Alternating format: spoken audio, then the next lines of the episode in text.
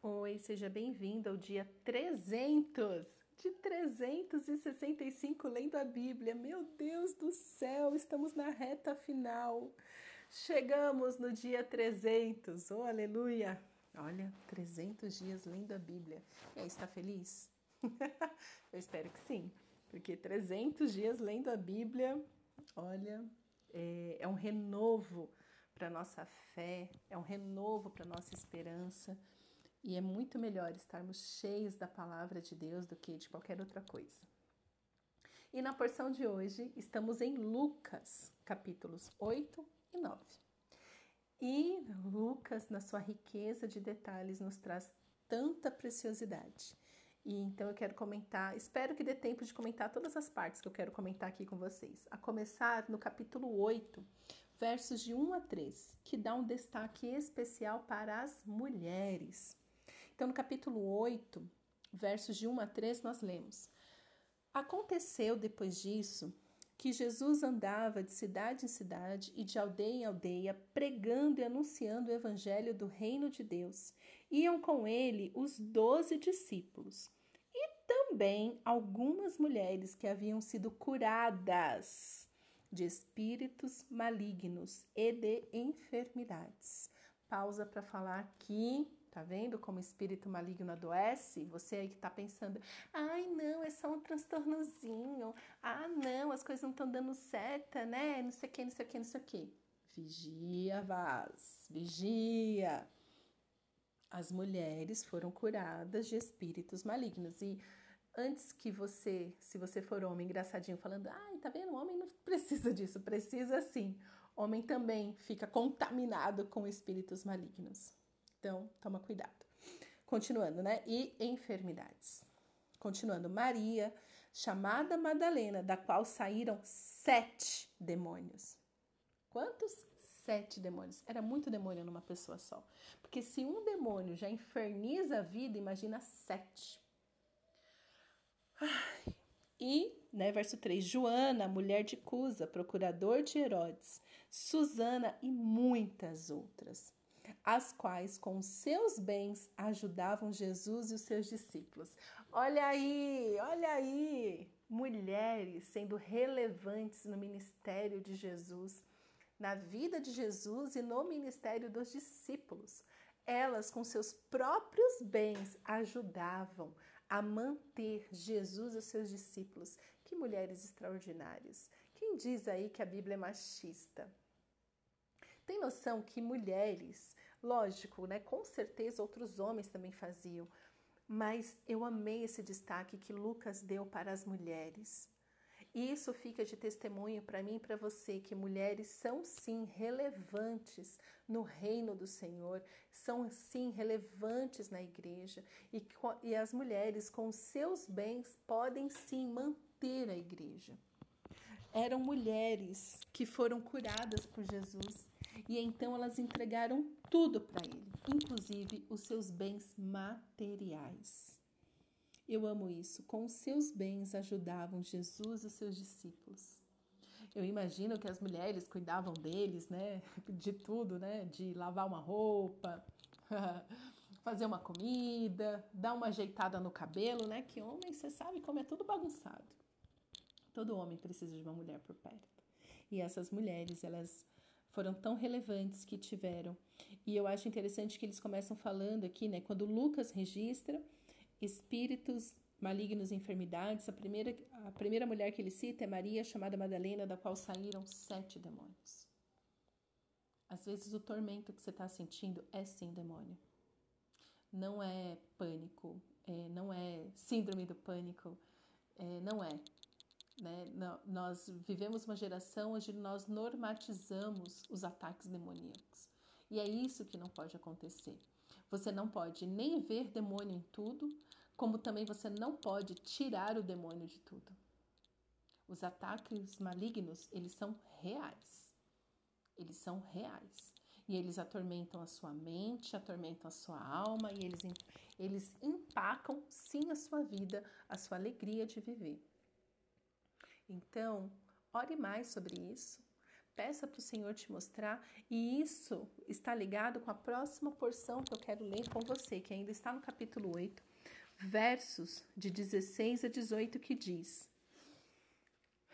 Ninguém, depois de acender uma lamparina, a cobre com um vaso ou a põe debaixo de uma cama.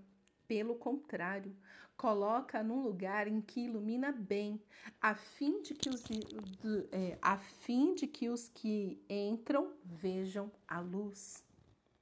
Não há nada oculto que não venha a ser manifesto, nem escondido que não venha a ser conhecido e revelado. Portanto, vejam como vocês ouvem, porque ao que tiver, mais será dado, e ao que não tiver, até até aquilo que julga ter lhe será tirado. Ou seja, depois que você tem luz, que você tem clareza, né? Então, ninguém, depois de acender uma lamparina, a cobre com um vaso ou a põe debaixo de uma cama. Essa lamparina é a lucidez, é a luz. Depois que você tem clareza sobre aquilo, quanto o problema que aquilo acarretou, é, a raiz dos seus problemas, não tem como mais você esconder não tem como mais. Quando vem para a luz, quando vem à tona, quando a verdade, por isso que a verdade liberta, né? Verdade é um lugar de luz. Não tem como. Por quê? A fim, você coloca, né? Pelo contrário, coloca no lugar em que ilumina bem, a fim de que todos que entram vejam essa luz. A lucidez que você tem sobre determinado assunto, sobre determinada questão, ela tem que ser mostrada para que outras pessoas vejam e tenham também lucidez. Tem gente que fica confuso? Tem. Mas isso é um problema deles, não é um problema seu. A sua questão é busque, busque, busque. Ah, e o verso 17: Não há nada oculto que não venha a ser manifesto nem escondido que não venha a ser conhecido e revelado. Logo, não há nada em oculto, é, não, não tem nada escondido. Por isso que sempre nas minhas orações, principalmente quando eu estou assim confusa, angustiada, eu peço para o Senhor trazer para a luz. Por quê? Porque a palavra de Deus diz que não tem nada oculto que não venha a ser manifesto. Então, Senhor, manifesta. E o que, que é essa manifestação? Quando você pensa em oculto, pense em mentiras coisas que você quer esconder, coisas que você quer esconder e passar uma maquiagem por cima. Não adianta você fazer isso. Não adianta, por quê? Porque vai ser manifesto, vai ser revelado. Então é melhor você trazer para a luz, ou seja, publicamente, que aí você não tem, literalmente, você não tem rabo preso com ninguém. E aí continua, nem escondido, que não venha ser conhecido e revelado. Quando nós buscamos o Senhor, o discernimento do Senhor, a sabedoria do Senhor e a clareza e a verdade que vem dele, o Senhor nos mostra. Ele tira aquilo da escuridão e faz tanto sentido quando a gente vê. É tão maravilhoso que eu sou assim, posso dizer que eu sou um tanto viciada nisso. De falar, Senhor, traz para luz, porque eu entendi esse princípio. Ah, e outra coisa, né? Nos nossos dias, com todo mundo no celular da mão, esse versículo vem, me vem sempre à mente quando eu vejo algumas fotos, alguns vídeos que eu fico assim, uau, realmente não existe nada em oculto que não venha a ser revelado. Não existe nada é, que não venha a ser manifesto. Por quê? Porque assim, antes, antes de toda essa tecnologia, é, a gente não tinha noção né? As pessoas faziam, a, a, gente ouvia relatos e aí muitas vezes quem conta um ponto, é, quem conta um conto aumenta um ponto, então já chegava a história distorcida pra gente e tudo mais. Só que hoje, com o advento da tecnologia, você vê. E aí que tá a confusão hoje, porque muitas das coisas que a gente vê já está né, no auge de encenação. Tanto que tem alguns videozinhos, eu sou um tanto viciada em memes, que eu vejo e falo assim, nossa, mas ele colocou essa câmera de propósito, esperando um momento específico. As pessoas estão tão viciadas em câmeras, em vídeos, principalmente em vídeos, nem tanto em fotos. Já foi a era da foto, agora a era é, é do vídeo. Que tem pessoas que realmente têm a capacidade de deixar ali uma câmera ligada 24 horas por dia para ver se pega alguma coisa do cotidiano, para fazer um corte e viralizar um trecho de um vídeo para ser famoso. Gente, que loucura!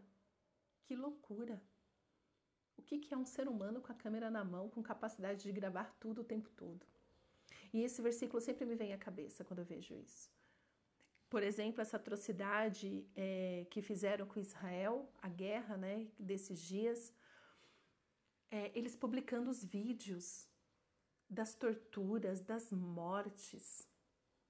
Antes a gente sabia os relatos, agora a gente vê ao vivo e eles façam questão que todo mundo veja. A maldade, a maldade que antes fazia tudo no oculto, agora está trazendo à tona para que todos saibam que o mal existe sim e que eles estão armados até os dentes, dispostos a exterminar tudo por onde eles passam. Pense nisso quando você estiver atormentado, que você precisar de uma luz. Peça para o Senhor para ser manifestado. Não tenha nada, não tem nada. E até mesmo se quando você fica indignado com uma situação, ah, é, vamos supor no trabalho, vai, vamos pegar uma situação corriqueira, mas fulano é um mentiroso, manipulou a situação para não sei o que, para prejudicar. Siga você no caminho da integridade, porque todos aqueles que usam de mentira e manipulação para conseguir alguma coisa, uma hora a casa cai, uma hora essa mentira é descoberta, este, esta manipulação é descoberta e essa pessoa é exposta. Por isso que assim, não, não existe mesmo. Tanto que hoje em dia é, tem um documentário na Netflix, não sei se eu já comentei aqui, se eu comentei, vou comentar de novo, que é o documentário sobre o assalto ao Banco Central, que aconteceu no Brasil se eu não me engano, foi em 2014, 2016, que foi aquele, meu, acho que era o quê? Uns 50 caras que fizeram um túnel subterrâneo, foram lá, roubaram milhões e milhões de reais em cédulas, né? E cédulas usadas, não dava nem para rastrear as cédulas, ou seja, os caras profissionais. Mas eles conseguiram pegar todos os bandidos, todos. Não existe, não existe crime perfeito. Não existe mentira perfeita. A verdade sempre aparece. Sempre aparece. Porque a luz veio realmente para revelar as trevas, para aniquilar as trevas. Verso 18. Portanto, vejam como vocês ouvem. É interessante isso, né? Ver como você ouve. Por quê? porque ao que tiver, mais será dado. Quanto mais luz você tem, quanto mais discernimento você tem, mais lhe será dado. Quanto mais aquele que tiver, mais será dado. Tudo começa com um pouquinho e vai aumentando e vai aumentando. Por isso que em determinados assuntos, depois que vem a verdade à tona, é, você não consegue mais voltar atrás naquilo. Fala assim, não, como que eu vou fazer negócios com esse cara que é um mentiroso, que é um sacana, que é. Não tem como. Foi revelado. Né? Todo, todas as armadilhas foram, foram reveladas. Então não tem como. Mas assim, falando em termos de lucidez, é bem isso. Aquele que tiver mais será dado. E ao que não tiver, até aquilo que julga ter, lhe será tirado. Ou seja, aquela pessoa que não tem nada. Não tem nada. A pessoa assim, eu tinha um pouquinho, não tem mais nada. E ela julga ter uma lucidez, lhe será tirado. Ou seja, credibilidade zero. Né? Então vamos orar, porque o Senhor concede àqueles que pedem. Peça por sabedoria, por luz, direcionamento. E aí você começa a ter. Quanto mais você pede, mais você tem. Quanto mais você pede, mais você tem. E aí você começa a realmente andar neste caminho de luz e não mais nos caminhos de trevas.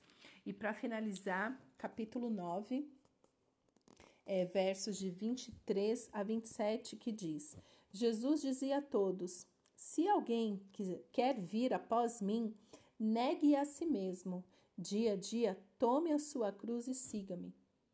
Pois quem quiser salvar a sua vida, a perderá e quem perder a vida por minha causa, causa esse a salvará. De que adianta uma pessoa ganhar o mundo inteiro se vier a perder-se ou causar dano a si mesma? Pois quem se vergonhar de mim e das minhas palavras, dele se envergonhará o Filho do Homem, quando vier na sua glória e na glória do Pai e dos santos anjos. Em verdade lhes digo que alguns dos que aqui se encontram não passarão pela morte até que vejam o reino de, de Deus. Amém. É... Então, Jesus é muito claro. Quem quiser vir a si mim, nega a si mesmo. O que é negar a si mesmo? Aí tem os crentes que usam isso para, ai, é para você ficar se, é, se chicoteando dia após dia. Não. É você colocar em primeiro lugar Deus é cumprir o primeiro e maior mandamento. Amará o Senhor, o seu Deus, de todo o seu coração. Porque para muitas vezes você amar a Deus, você tem que negar a si mesmo, negar o seu desejo de estar no controle, negar o seu desejo de estar acima do bem e do mal, achando que você que escolhe. Quando na verdade a escolha você tem que entregar nas mãos do Senhor e falar: Senhor, o que, que o Senhor tem para mim para que eu possa escolher? Negar a si mesmo é quando você está com muita raiva de alguém e aí você vai lá e faz as pazes com a pessoa, chama a pessoa para uma conversa, fala: "Vamos resolver isso? Não tá legal. Eu preciso acertar com você o nosso relacionamento." Negar a si mesmo é quando você tem vontade de prejudicar alguém e você não prejudica. Então, negar a si mesmo é mortificar a sua carne, é fazer com que o pecado não vença, mas que o seu temor ao Senhor realmente direcione o seu caminho. E por isso que ele continua, dia após dia, tome a sua cruz e siga-me. A cruz é um lugar de vergonha. A cruz é um lugar de exposição. Então, assim, toma a sua cruz, toma aquilo que te expõe, toma toda a sua vida, toma e me siga. Pega aí a sua dor, o seu motivo de vergonha, mas também o seu motivo de libertação, de cura e libertação e me siga. Ou seja, Jesus está te chamando para ter vida completa com Ele e nele, praticando o primeiro, primeiro maior mandamento. Ele continua: Pois quem quiser salvar a sua vida perderá. Ou seja, se você está querendo levar em consideração é, mais a sua fama, a sua fama de bonzinho, a sua fama de bom crente. O que, que as pessoas vão pensar de você se descobrir que na verdade você tem tal problema? Que você tem problema com pornografia, que você não sabe se controlar, que você é um fofoqueiro. Aqueles que querem salvar a sua vida, a sua fama, a sua imagem, ah, vai perder. Por quê? Porque não existe nada de oculto que não venha a ser revelado. Você que tem feito negociação com as trevas, não há nada de oculto que não venha a ser revelado. Não tem nenhum pecado que você pratica em oculto que não venha a ser revelado. Não tem.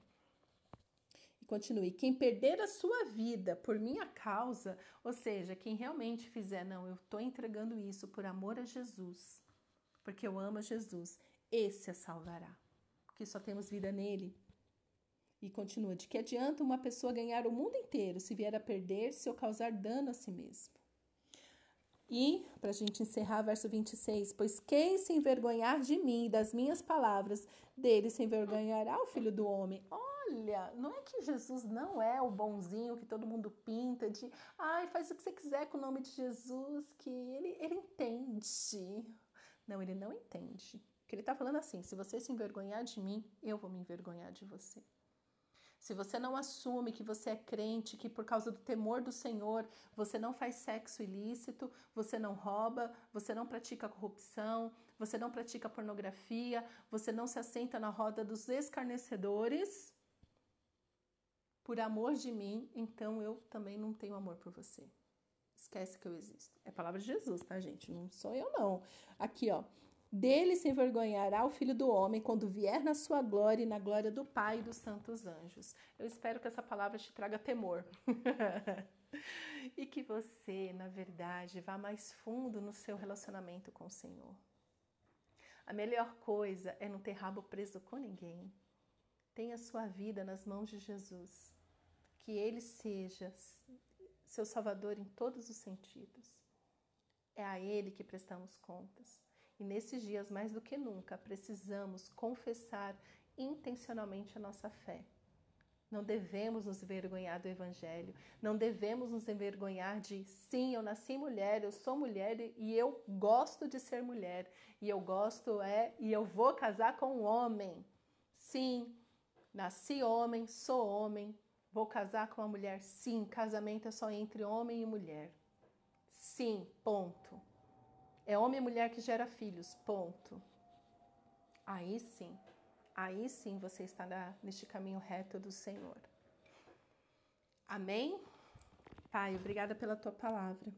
Eu quero te pedir, Senhor, agora por essas pessoas que estão me ouvindo, se elas estão atormentadas, atormentadas com alguma coisa na vida delas, traz para luz, Senhor, aquilo que está atormentando. Se essa pessoa tem sido afligida por espíritos demoníacos, por demônios, Senhor, que tem atacado essa pessoa, Ainda mais nesses dias tão maus com essa porcaria desse Halloween, Senhor. Traz para luz aquilo que está oculto. Pai, leva essa pessoa a ter um encontro com Jesus, com a luz verdadeira que é Jesus. Que ela seja curada, liberta desses demônios. Traz para luz, Senhor, tudo que está oculto, para que essa pessoa possa definitivamente ser liberta e curada. Que essa pessoa, Pai, se renda aos seus pés, carregue a cruz dela e confesse o Senhor Jesus como Salvador. É o que eu te peço, Pai, em nome de Jesus. Amém.